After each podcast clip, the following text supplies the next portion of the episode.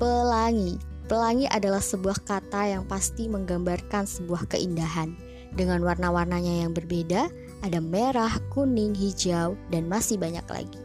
Tanpa beberapa warna itu, pelangi tidak lagi disebut pelangi. Sama seperti perjalanan hidup setiap manusia, memiliki beragam warna di setiap perjalanannya. Ada suka, duka, kecewa, bahagia, zero to hero, hero to zero yang melengkapinya dan berbagi cerita akan mengajak beberapa orang untuk bercerita dan berbagi sedikit kisah perjalanan dari mereka yang memiliki latar belakang dan profesi yang berbeda-beda. Selamat menikmati dan semoga ada hikmah yang dapat dipelajari bersama.